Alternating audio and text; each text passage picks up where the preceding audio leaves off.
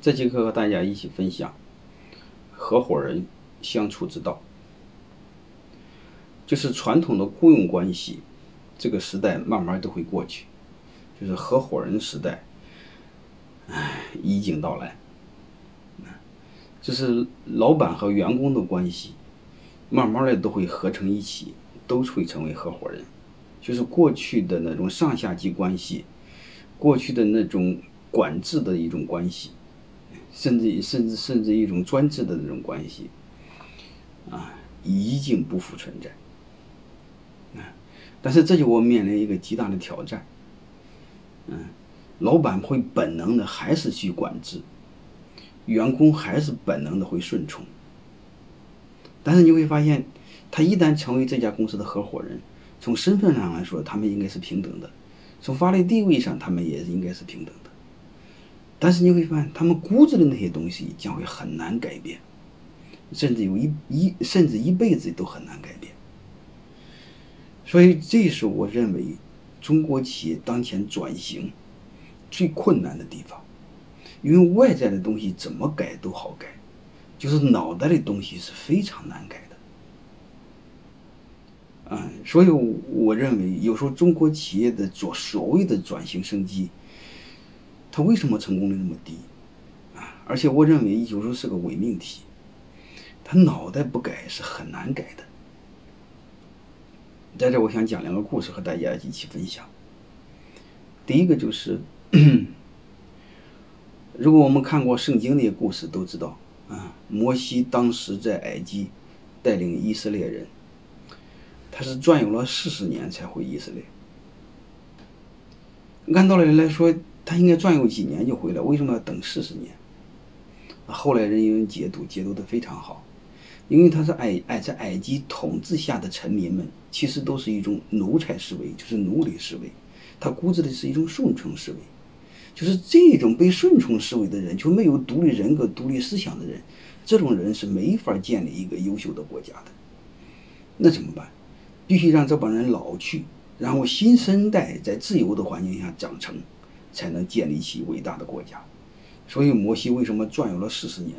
他们解读就是为了等下一代在自由的环境下成长起来的人，才能建立起以色列。以色列，所以他晃悠了四十年才回去。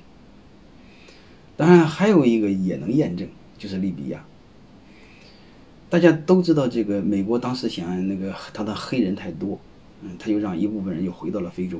啊，让这些人重新按照美国的政治体系、政治体制建了一个利比亚。啊，类似这样的案例很多。啊，最早的日本人也是这么做的。当时日本也有很多黑人，他花了很多钱又把他送回去。啊，但是我现在死活不理解，为什么我们又鼓励这么多黑人过来？还给他配女伴儿。啊，我是死活想不明白的事儿。嗯，包括我现在我就幻想，我是我要是个黑人多好，我也想到中国留学，特别是去某某大学留学。当时美国人呢就把这帮黑黑人去了建立了利比亚国，美国人呢就是让这帮黑人参照的美国的政治体制，完全一模一样建了一个小美国。但是你会发现，所有的都一样，和美国完全一样。但是这帮伙计依然做不好，啊，弄的是乱七八糟。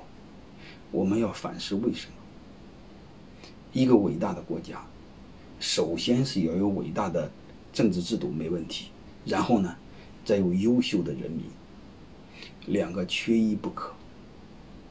其实伟大的领袖不重要，伟大的人民重要。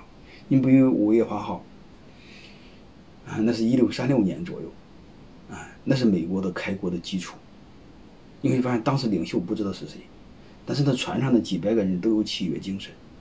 我们按这个套路来治理新生的一个国家，新生了一片土地吧。然后他成就了美国的今天。其实通过这些案例，这两个经典的案例，我就想各位老板分享一个：我们这个组织，就是我们这个小企业，我们不管外部环境。你真的想建立一个伟大的组织，其实比想象的难。第一，你的脑袋还没改过来呢，你的脑袋什么时候才被驯化过来？还有你那个员工更没驯化过来。嗯，我们更多的老板是一种独裁专制思维。嗯，我们的员工是一种顺畅顺从奴才思维，然后突然之间让他们平等，让他共治，让他共享，这是非常难的事儿。所以今天和大家分享这几点，好吧？至于我们怎么让他们成为合伙人，啊，你或者想着讲的合伙创业呀，或者给他们做股权激励呀，或者是内部创业呀，当然这些方法我都不说了，好吧？我在其他课上都谈得到。我假设你把这些人都给了了股份，让他拥有了，都和你一样都拥有了合伙人，你们该怎么治理你的企业？所以这节课重点谈这四点，难在哪儿呢？难在老老大本能的。惯性的还是喜欢用权力，而且你会发现，喜欢用权力的人，他又特喜欢本能的讲感情、讲道德。而且你会发现，没有权力那么小人物们，他也特喜欢讲权力、讲道德，这就乱了套了。因为我最不喜欢讲的就是感情和道德，因为大家都知道这个道理。感情和道德是没有标准的，你说用什么来衡量感情和道德？而且我更想说一句话：小人物越小的小人物，越扯淡的人，他会认为他比你更有感情